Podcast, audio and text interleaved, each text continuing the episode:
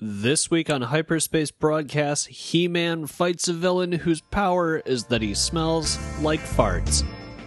Yes, really.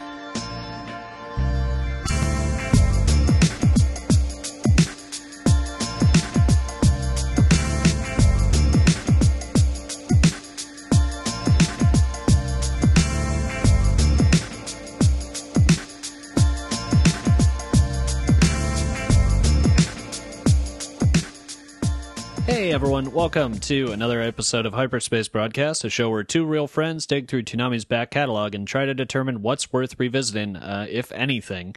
I'm Michael Doak. And I'm Peter Eby. And this week we're continuing our coverage of He-Man and the Masters of the Universe with episodes 14 through 26, finishing Season 1. This block of episodes, much like our last block of episodes, doesn't have much in the way of an overarching plot. It's mostly episodic stuff, but there are a few things that are either hinting towards stuff that I assume will happen in the future. I guess I don't really know, but knowing that at some point someone decided that it should be called Masters of the Universe versus the Snake Men instead of He-Man and the Masters of the Universe, I'm guessing that some of this is a call forward. And then the final two episodes are like a two-parter that actually ends on a cliffhanger somewhat annoyingly. So I'll just go over basically the call forward stuff and then what those two episodes contain.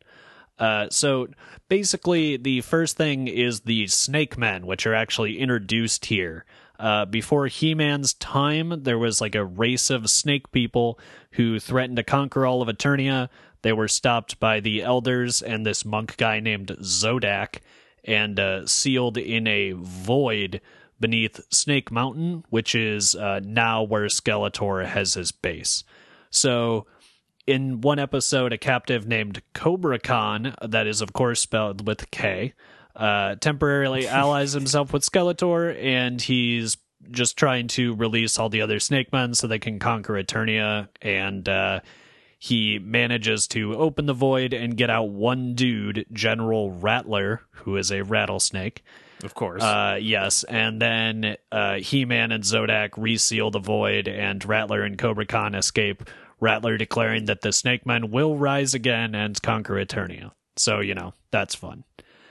And of course, Cobra Khan sounds exactly like Starscream. There's like two new villains in this block that sound a lot like Starscream. Cobra Khan definitely more so, but or Cobra Commander, of course. But he definitely does like a Starscream thing where he's like, "Yeah, I'm on your side, Skeletor." Yeah, totally. He's very much a duplicitous villain. So yeah, the second major thing is the final two-parter, which is called the Council of Evil, Part 1 and 2. In this, Skeletor's minions are all captured by the Masters of the Universe, and so Man-at-Arms is like, all right, well, I guess I can clap the dust off my hands now. Yeah. The Skeletor's forces are defeated, so everyone just kind of chill out for the time being. Everyone go on vacation now. Yeah, great. Right. So everyone pretty much splits apart, but of course Skeletor actually planned for this and has gathered a bunch of villains from previous episodes that were unaffiliated up to this point to be his new Council of Evil. So these villains are quickly Evil Seed, who is the other Starscream-sounding guy. He has control over plants. There's a guy named Webstore, who appears only in a very short close-up of his face in a previous episode, but he's a Spider-Man. He traps people in webs. Yeah, that was weird. It's like, here's all these callbacks. And that dude. Yeah, and a Spider-Man. What? It's like, wait, who is this fucking guy? He looks cool. Why wasn't he in an episode, really? Yeah, if only we were fans of the toy line originally, then we would have been like, holy shit, Webstore? Hell yeah. Yeah, it's like that's like a deep cut, so it's just like, yeah, whoa. Sort of. So then there's Count Marzo, who was the sorcerer from Mechanek's Lament. And then there are three giants, who are pretty boring, frankly. They're just giants. Yeah. So Skeletor sends these new guys to capture and imprison the scattered Masters of the Universe, which they accomplish quite easily.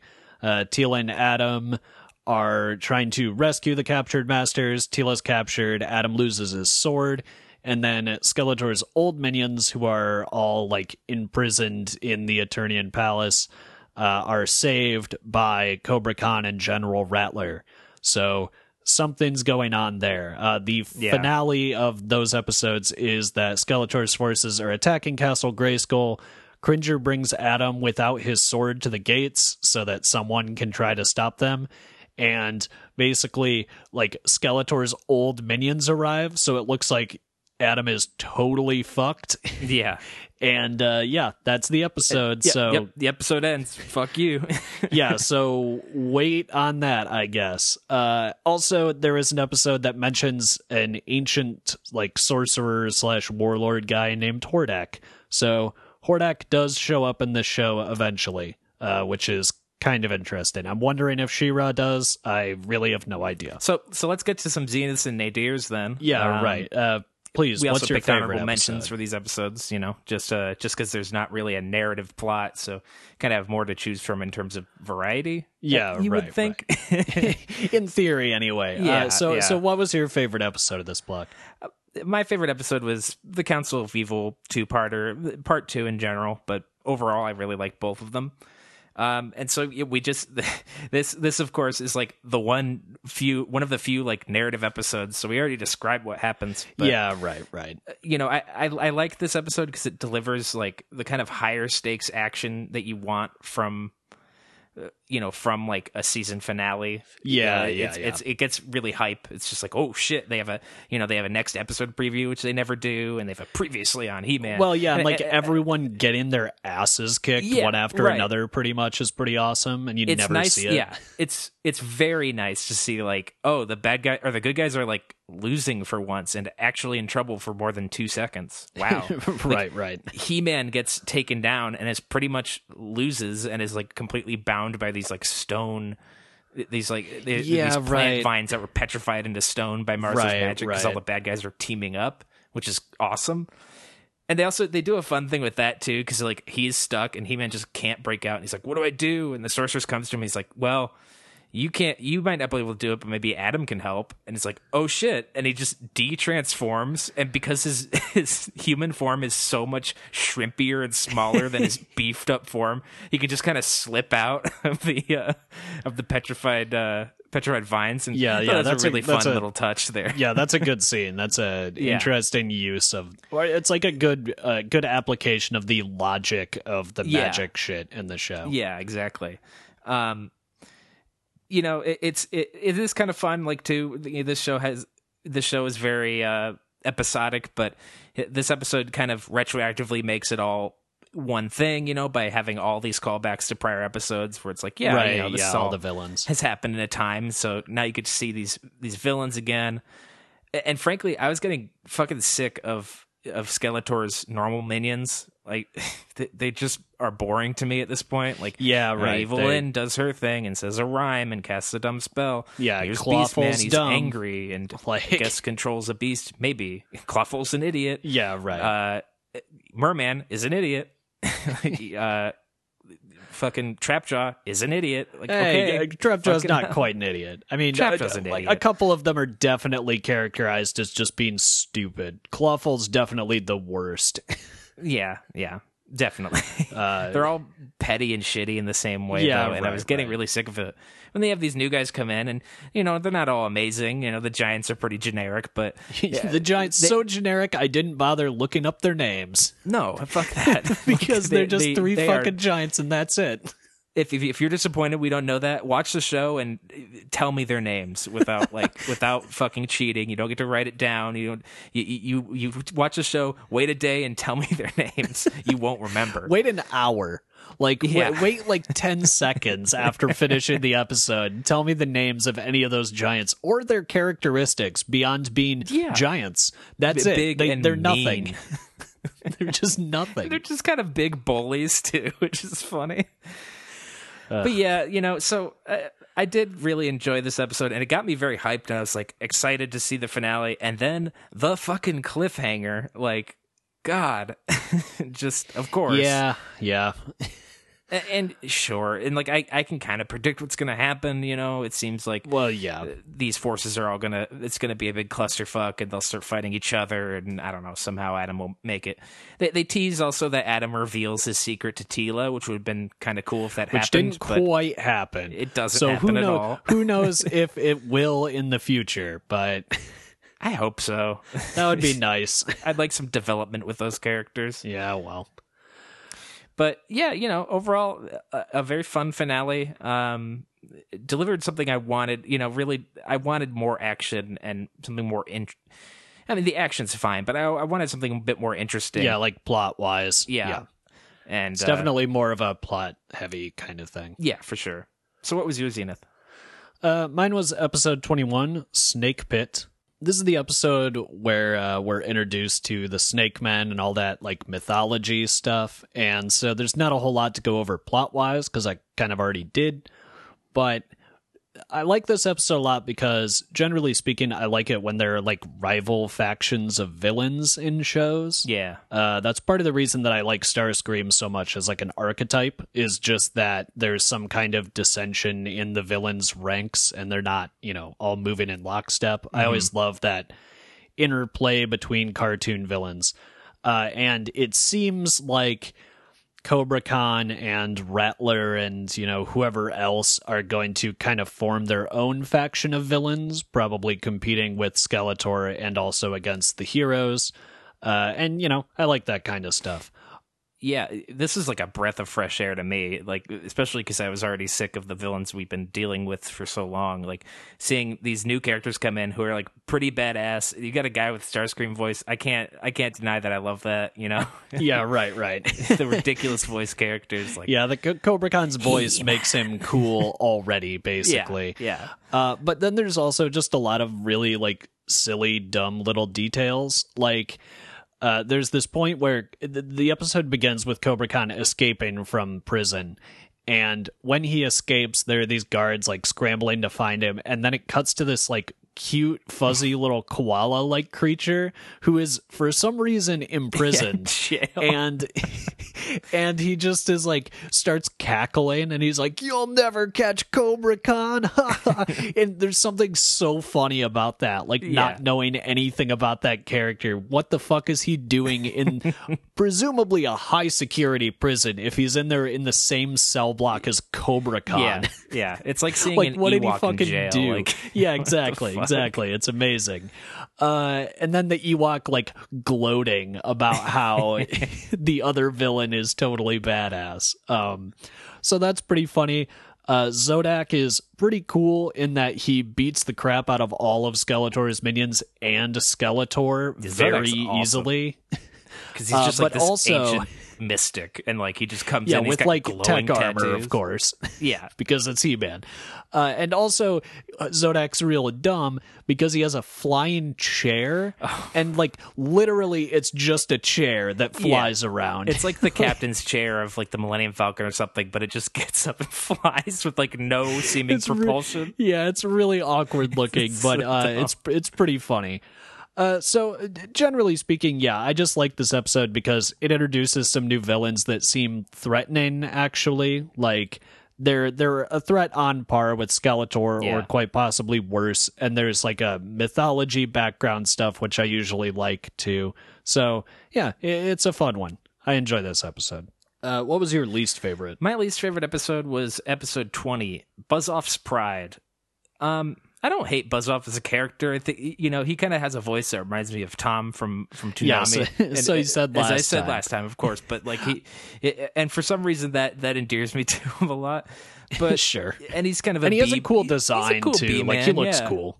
He's a dumbass name, as we mentioned, but you know, I also realized during this episode why I hate his name so much. And like everyone in the show has a dumb name, obviously. Yeah. I mean, again, there's a guy named Clawful, but the thing with Buzz-Off is his name is like something you say to someone as an insult. Yeah. It's not even like, you know, like Man-at-Arms is a silly name, but it's also like a title. Buzz-Off just sounds like you're telling him to go away. Like that's what I hate about it.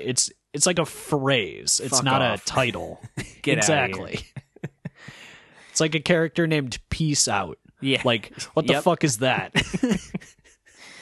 So anyway. Yeah, this episode has to deal with, you guessed it, Buzz-Off's pride. And like, the title says it all. You know, I know what the PSA is going to be about?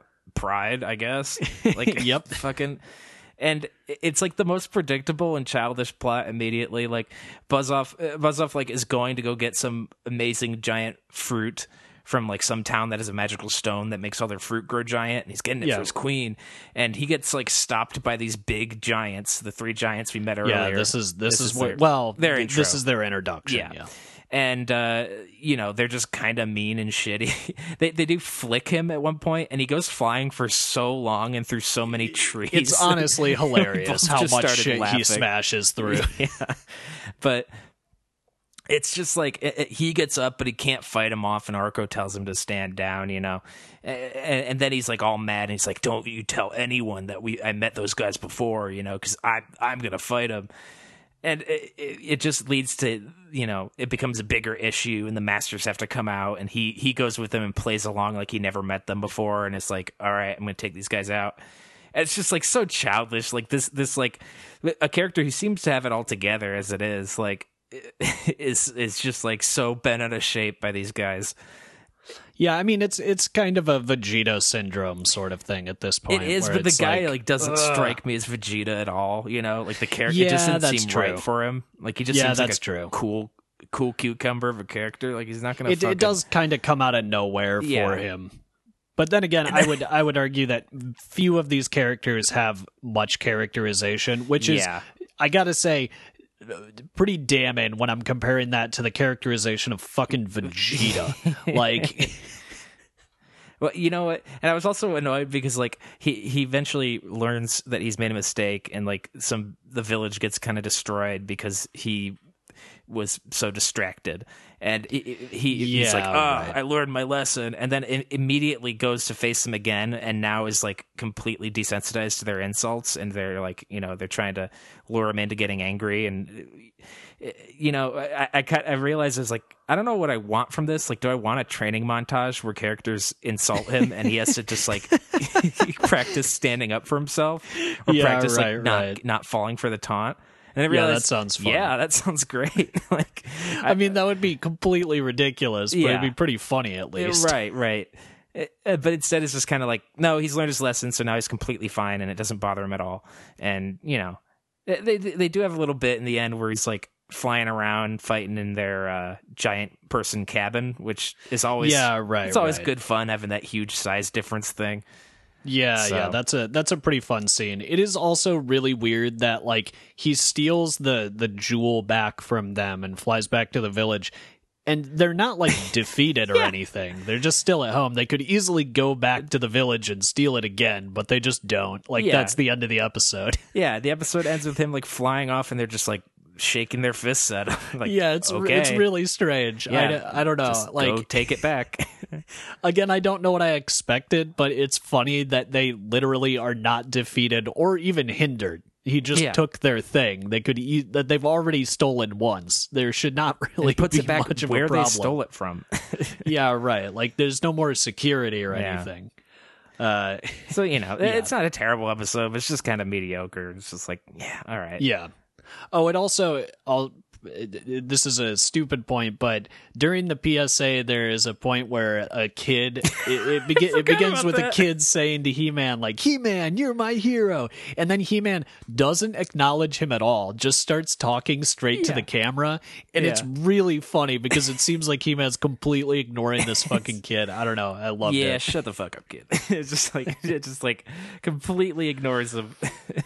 Yeah, it's great. Doesn't even nod at him. Yeah. Just starts talking to us. So my least favorite was episode 23, The Sweet Smell of Victory. This episode hilariously features the koala guy who was in the palace jail in my previous episode. Yeah.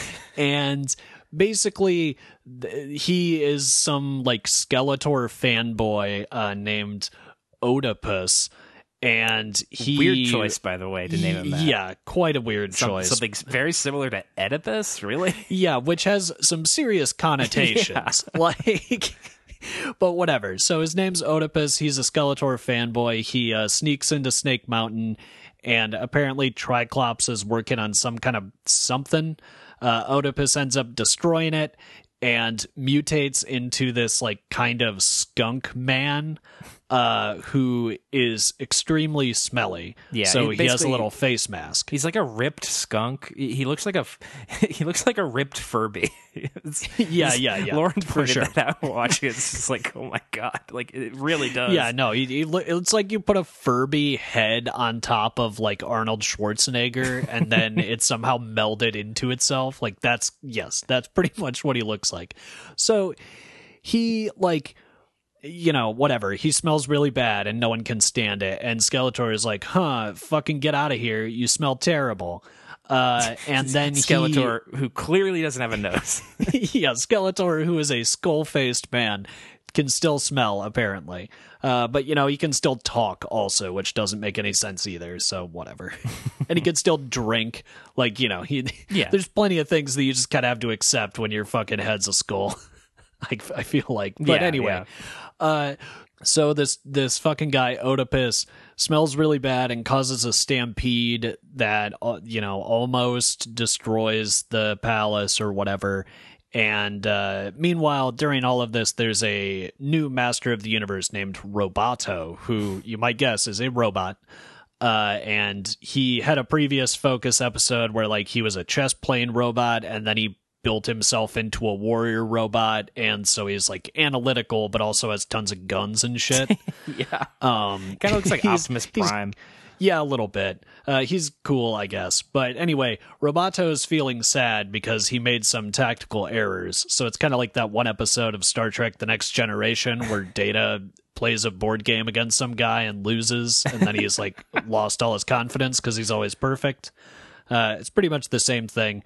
But in this case, Roboto determines the perfect strategy to fight against this new, extremely smelly bad guy. And that strategy is He-Man going to fight him and then taking off his mask so that he can smell himself, which is awful. And then he throws Oedipus into the sky, into Skeletor's approaching other forces, and they all have to retreat because it smells so bad. Yeah. No. And like that is the turning point of his character arc, just like, or his arc of the episode is like, oh yeah, like, you know what, I can be confident. I have to step up and help, you know, like, yeah, I came up with this strategy. Yeah, I came up with this brilliant strategy. Like, every time he comes up with a strategy too, it's just like, I call it the Roboto maneuver, some bullshit like that. And it's just like, that's your strategy? It's like, throw one bad guy into another. Right. And here's my problem with this episode, is that partway through, I was like, oh, of course, fucking Roboto's gonna have to defeat Oedipus because he's a robot. He can't smell anything, right? So Oedipus's power is useless. Nope, that just doesn't happen. He isn't involved in the fight at all. He just comes up with, again, the strategy of throwing Oedipus at Skeletor's guys. And, you know, to be fair, I think the strategy is that Oedipus can't stand his own smell. But whatever, like, it still seems like a real missed opportunity to have Roboto actually prove himself instead of just being like, here's a plan that you can enact, He-Man. And it's just, yeah, it's ridiculous. Like, you know, there have been moments where we were both like, oh, we can basically predict the ending of this episode. Okay, whatever. And we predicted a kind of trite ending, you know, it's like, or whatever. I don't know. It's just like, yeah, I mean, to be perfectly honest, like, for me, being able to see where an episode is going is not necessarily, like, for a show like this, that isn't the kind of thing that I think like, oh, this is trite and shitty. It's just like, okay, yeah, I can see where this is going because this is a fairly formulaic show, and like, it's also for kids, so yeah that's kind of how it's supposed to work. That stuff still kind of bothers me though. Like when I start seeing where it's going, because, you know, previous season it would escalate and like get crazy. Like, oh, you know, like, it exceeded my expectations and predictions before, where the dragon episode where they had a dragon war at the end. Like, that is true. Although, to be fair, most of the time when we predict where a thing is going, it does not actually happen how we predicted, which is weird. That's the thing with this one, though, is like that prediction, I thought it was like, okay, whatever, it's probably going to be like that. Works. Huh? And then it's not, and it's way less interesting. It's worse. Yeah. It's like, it's not the thing that makes consistent logical sense. Right. It's just like, no, He-Man beats him. So whatever. Yeah, that's really the reason that I said this is my least favorite episode. Now, you may, if you're a He-Man fanatic, a real He fan, you might realize that Oedipus sounds very familiar, like a character named Stinkor. And yes, at the end of the episode, he does call himself Stinkor, and he has a new costume. And also, and there's a fart joke. And Skeletor laughs like crazy. Yeah, and I think it's just Skeletor laughing because, like, oh, I have a new minion. But it really seems like he's just chuckling at the fart joke, like, which is kind of funny. A full evil villain laugh at a fart joke, which is great. Yeah, right. I don't know. There's something really hilarious about the juxtaposition there, but whatever. So Stinkor is now a character, and Stinkor is interesting because I did some research on this episode, namely trying to figure out how to spell Oedipus, because, you know, how the fuck do you spell that? And I discovered that Stinkor was never animated before this point. He was an action figure, because that's how this worked, obviously. Right. They made action figures and then were like, here's this character, here's their pitch, write it into an episode. He was a repaint of the Merman figure with Mechanex's chest harness, so he's just like a cobbled together piece of shit. Yeah. And he was laughed out of the She-Ra writer's room as being a walking fart joke. Like, they were like, we are not writing this stupid character into any episode. So it's funny that they brought him back here. Yeah. But more importantly, apparently the Stinkor figure's plastic was mixed with patchouli oil, so the toy itself smelled terrible. Oh my god. And still does, supposedly. Like, if you have an original Stinkor, it still smells like fucking patchouli oil because it's mixed straight into the plastic. That's which is crazy. It's crazy. So yeah, I don't know. I love that, and it's kind of funny to bring him back here. Like, I almost feel like it's in tribute to the fact that somehow the action figure still smells terrible. Yeah, it's long lasting, just like his character. Yeah, right. It's also pretty funny that Skeletor seems to like Stinkor quite a bit, as opposed to all of his other minions who he makes do shitty work. Yeah, and Stinkor can just kind of hang out, even though he fucking reeks. Yeah, right. I don't know. I think that's pretty fun. Yeah, that's great. What was your honorable mention, Peter? My honorable mention was episode 15, The Mystery of Anwat Gar. I thought this is kind of a fun episode because it takes things into a different kind of backdrop. There's more of a variety of environments. They like go out to this on this big journey to this kind of eastern, almost Pacific kind of isle, and find all these mystic ruins. It's very kind of Eastern inspired to, pagodas. Yeah, it's very Japanese inspired, clearly. Yeah, well, and other like kind of Indian kind of things too, I feel like are in there. But but also then it's just a pagoda, and it's like, okay.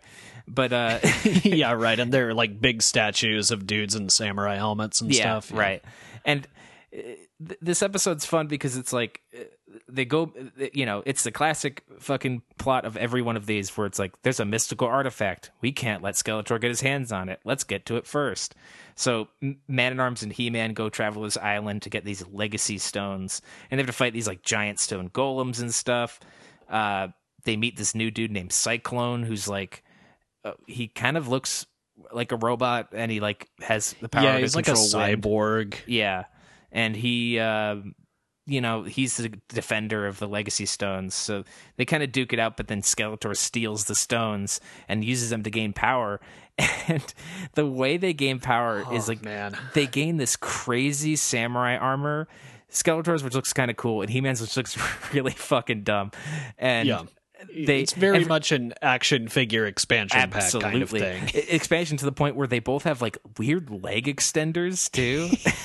Look really bizarre. The boots have like feet suspended below the boots on little like springs, basically. It's like little springy shoes, I guess. Looks but they extremely goofy. Yeah, and they start to have a very anime-inspired battle, I would say, a very DBZ-inspired battle, which I think is like a deliberate reference because like possibly. They start fighting. There's like anime speed lines and stuff, which they never have before. They never really have, not as like blatant at least.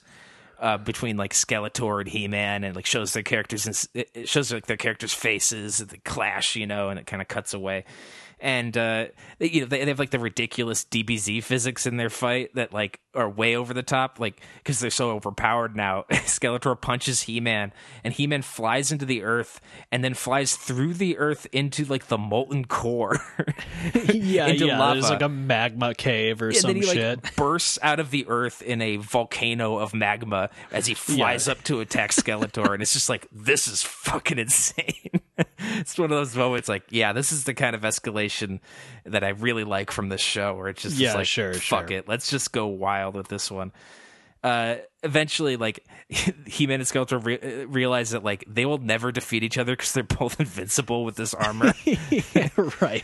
And so He-Man does this like mind game with him where he takes off the armor that makes him invincible. Even though I guess He-Man's already kind of invincible, but whatever.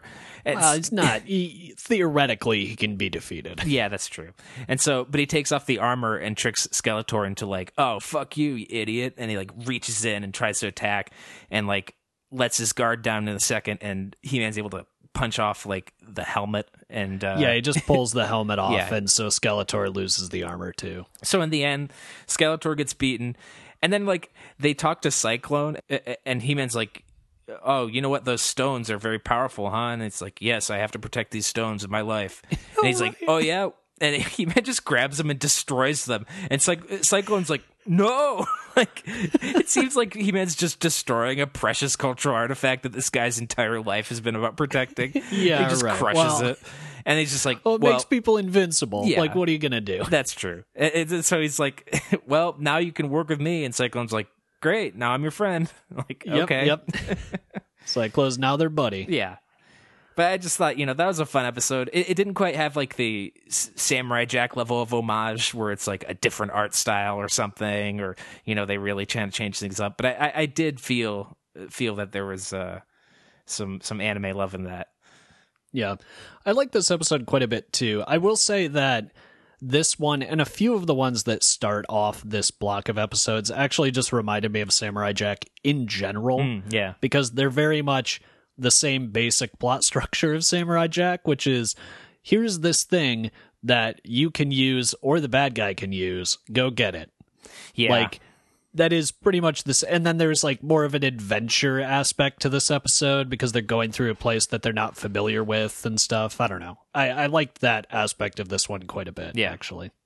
My honorable mention is an episode called The Island. The plot of this is that Man-at-Arms' old mentor, Decker, is living on this island, and Man-at-Arms is going to visit him, of course, accompanied by Tila and Adam. And unfortunately for them, surrounding this island are a bunch of lobster people who are like Clawful's, you know, species or whatever. And one of these lobster people overhears Decker talking to another man who's fishing with him and saying that he trained Man-at-Arms and that Man-at-Arms is coming to visit. So Clawful's cousin proceeds to transmit this information via claw clicks all the way to Snake Mountain. It's just ridiculous. He's just like, this sounds like something my cousin's boss should be into. Like, what? So first of all, the reason I like this episode, honestly, is just because the crab monsters have surprisingly normal voices, and their dialogue just does not make them sound like monsters. Like, something about referring to Clawful as your cousin, there's something too real and normal about that. Yeah. And they look like mirelurks. Like, they're so inhuman looking that it's hilarious to think that they have cousins. And also, their voices are just extremely normal. Like, ooh, this one guy, like, kind of sounds like Barney from The Simpsons. a little bit. I don't know. Like, I can't quite place it, but yeah, he has a, it's like a goofy voice, but it still sounds too human coming out of this thing. It's a really good voice. Right. So that's really why I like it. The basic plot of the episode is that, you know, everyone gets captured and He-Man has to save them, but also Man-at-Arms is annoyed with Teela because she never listens to any of his lessons. And then there's like some parallels between how Man-at-Arms never listened to Decker's lessons, and basically it ends with Man-at-Arms getting poisoned by some humongous jellyfish monsters, which are pretty awesome. I forgot those just came in. Those are actually really cool. Right. And then, you know, Teela has to know how to, you know, get anti-venom or whatever the fuck and saves Man-at-Arms. So yeah, it's a pretty straightforward episode, but the real crown jewel for this episode for me is the fact that at the very end it cuts to a shot of Skeletor and Clawful just standing on this tiny rocky island getting splashed with waves, and apparently they're waiting for Clawful's cousins, I guess, to bring them Man-at-Arms, they have no way of communicating with Clawful's cousins because, as it's established earlier in the episode, Clawful is too stupid to recognize his own like species form of communication. Like he can't read their letters or whatever. So it's just him and Skeletor on this island, and presumably they've been there like all day just getting splashed with waves. And I don't know, there's something really hilarious about that to me because Skeletor looks very miserable and annoyed to be there. Wet, angry Skeletor. And it's like, I don't know, there's just like, how long have they fucking been there? And how long are they going to be there before Skeletor's finally like, this didn't fucking work, we're leaving? Yeah, that was great. I don't know. There's something funny about that. Like, generally, any time that Skeletor gets humanized in any way, I really like it. Yeah. That's always a good time. Yeah. So that's pretty much it. Let's get to the break. When we get back, we'll talk about what we thought about this show overall, and then give a recommendation, talk about the bet, and what's coming up next. My compliments, Roboto. Excellent strategy. Thank you. I call it the Roboto Gambit. He-Man will return in a moment. Hey there, everyone. This is Michael coming in during the break to give you some information you may or may not already know. If you do, I'm going to repeat it anyway. Sorry. Our opening and closing music is, as always, Vapor Diving. The music for the bumpers is Monkeys. Both of these tracks are by Anitek. That is Anitek. You can find more of their music on SoundCloud. Rights were secured through Jamendo. Our next full episode will release April 8th. And tune in next week for She-Ra Princesses of Power. As always, you can submit a topic or show suggestion for our minisodes via DM on facebook.com/hppod, Twitter @hppod, or you can email us at hyperspacebroadcastpod@gmail.com. Man-at-Arms coming here? My cousin Clawful's boss would be mighty interested in that information. And now, back to He-Man. And we are back. Peter, what did you think about this block of episodes? You know, this is a pretty good block of episodes. It's kind of it's like the show's decent for what it is, you know, for what we've watched, and what it is a loving remake of an 80s toy commercial series, basically. Yeah. And but it's fun. It's fun seeing them like have to deal seriously with some of these ridiculous characters that are like clearly made for like fun toys. Like, a guy whose neck extends. That's kind of cool. Yeah, sure. I want that action figure. And like, I guess I have to build a build a plot around this asshole. And make him seem interesting at all. Now, at this point, I think it started to wear on me a little bit now that we're 26 episodes deep in this show, or it's just like some of those episodes are just like the plot lines were very predictable. And yes, I know we talked about that. It's a kid's show, but like sometimes I just want something different. Like, you know, when the good guys are like, the good guys win so much in this show. Like, it's not like expect the bad guys to win, but like it's never in question. It's never like, oh man, Skeletor almost had him there, except for the one moment at the end of the season. But because of that, it kind of got boring for me. Well, and the thing is too, like, many of these episodes start with a mini skirmish between He-Man and Skeletor's forces, them getting beaten, and then end with the same thing. So It's not even they're getting beaten once an episode. Like, at this point, it is about twice an episode, at least, that they're just getting their asses handed. It's making me feel bad for them. It's like, I kind of want to see them. Like, I want to see them win. Yeah, it's ridiculous.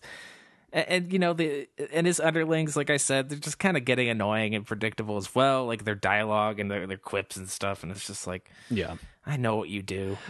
General, the quips in the show are pretty weak. There are not a lot of good quips. There are a lot of He-Man just saying something that, like, kind of sounds like it might be a phrase, but isn't quite, and it just comes off as odd. The level of quip is some evil guy says, "I'm going to do something evil," and He-Man says, "Not if I can help it." That's the right. Quip, it's pretty much that. Not. It's like nothing.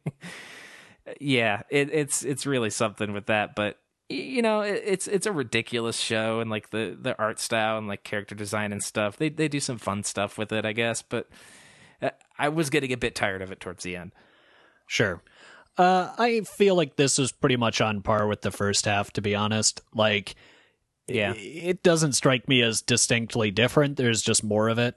I will say that it is very clear that the franchising element is starting to kick in even more so than it was before. Yeah. There are 7 new characters introduced in these 12 episodes, which is basically, it's not quite doubling the cast size, but it's adding like another third to it, basically. Yeah, both heroes and villains. Which is quite a bit. But you know, it's interesting enough. And I can't say that my opinion has changed too much from the last block that we watched. There's a lot of appreciation for these characters and the world. It's ultimately a silly toy commercial, but it's clearly made with some affection, so I can't really hate it. But also, you know, it's fine. It's fine. So let's move on to our recommendation for season 1 of He-Man and the Masters of the Universe. What do you think, Peter? Is this a visit, revisit, or best left in the past? You know, it's a revisit. I revisited it. You know, I remember seeing this show as a kid. Oh, yeah. For like, you know, a little bit and thinking, hey, this is kind of cool. Yeah, I feel like I might have been a little too old for it, or maybe I thought it was childish, but it still liked it, you know? Because I was a very, you know, as I've mentioned before, a cartoon snob. Youth. This is sure, and you know, I've seen DBZ. This is beneath me. This they're actually killing each other. Yeah. Bullshit. Yeah, what a piece of garbage. PSAs at the end. What the fuck? But like, it's actually kind of cool. They do a lot of fighting. I don't know. Yeah. So you know, I'd say give it a revisit if you've seen it before, heard of it, familiar with the franchise, and like you want to see some other permutation. But otherwise, I can't quite say like anyone really needs to seek this out. No, I would generally agree. I think this is a very solid revisit. I would say that if you're familiar with He-Man, particularly like the 80s show, that this might be worth checking out just to see a very different take on it. Yeah, that's still very faithful to the original, but like feels more serious and just generally better. More explosions and flips. Yeah, well, and also just action that works and, like, characterization that's there at all instead of not being there at all. Like, this show is an obvious, distinct leg up on the original series, which isn't saying a ton because the original series is pretty shitty. But I thought the show was fine. I'm not upset that I watched it, but it's also not the kind of thing that I'm going to, like, rewatch a year from now. It's okay. It has some gems and it has some fun moments, but... Overall, yeah, it's a revisit. I feel like it's like I don't know, like Real Adventures of Johnny Quest tier. Like, no, actually, I generally agree with that. It's a loving homage, or really not homage, but it's a loving remake of a thing that is clearly done with a lot of appreciation for the source material. And so I appreciate that, but also it's not the kind of thing that personally appeals to me all that much. So it's fine. So yeah, I'd give it a revisit as well. Season one, at least. I don't know. Yeah. Maybe season two will blow my fucking mind, which it probably won't. Let's move on to the bet then. So our bet was how many times are they going to flip in one episode? And there were a lot of flips in two specific ones. This fucked me over because I was like, oh, 3, and Doug's like 5, and I'm like, nah, they're not gonna do 5. I believe there was one with 11 flips. 12, yeah. Right. There's a point where, I mean, basically I knew that if there was an episode that heavily featured Teela, then the flips would start coming in because she flips all over the place. There's one scene where she literally flips 3 feet from where she's standing over to Man-at-Arms to talk to him. No point. There's no action going on. There's just nothing. She just flips for no reason. He-Man does a triple flip in one of the episodes, and it's like, fuck, that's 3. What the fuck? Yeah, no, they flip a lot in this show. And it was a tease, too, because, the first, majority of episodes, it was oh, there's 3 or 4. So yeah, it's right. It was very even in the beginning, and then near the end, it just went off the fucking rails. Yeah. So yes, I won. I think we're going to be watching next is Batman Beyond. All right, yeah. Just because I actually love Batman Beyond. It's a really well done show, and blah blah blah DCAU shit. We'll talk about it. Sure. But next week we are going to be finishing off our He-Man block basically by watching some episodes of the new Netflix She-Ra Princesses of Power, a show that I enjoyed quite a bit when I watched it. Although I'll admit I've seen about half of the first season. But it's similar in the vein that it's a loving remake of an old show, and obviously it's connected to He-Man distinctly. But I think that it does a better job than this show does generally. But of course, it was also made much more recently, so apples and oranges to an extent. I'm looking forward to watching it because I like it quite a bit, and I think you might also enjoy it, or maybe you'll hate it. I don't know. Yeah, that shit looks neat. We'll see what happens. But that'll be next week. The week after that, we will be starting Batman Beyond. And until then, I'm Michael Doak. And I'm Peter Eby. And be sure to revisit us next week. Thank you so much for listening. It feels a little weird to say this, given that we're just two doofuses with a podcast about 20-year-old TV shows, but I hope all you listeners are staying safe in this current coronavirus situation. Remember to wash your hands as much as possible and, I don't know, socially isolate. Maybe listen to all of our episodes again. Just kidding. Don't do that. Start about a year in is my suggestion. At any rate, if you want more of our content, you can follow us at facebook.com/hbpod and Twitter @hbpod, where we post all of our episodes as well as additional content related to what we've been watching. This is also a great way to get in contact with us if you're so inclined. Of course, subscribing on Apple Podcasts or whatever podcatcher app you happen to use is a great way to stay up to date. And while you're there, consider leaving us a review. Again, stay safe. Thanks for listening, and we'll see you next week for She-Ra Princesses of Power.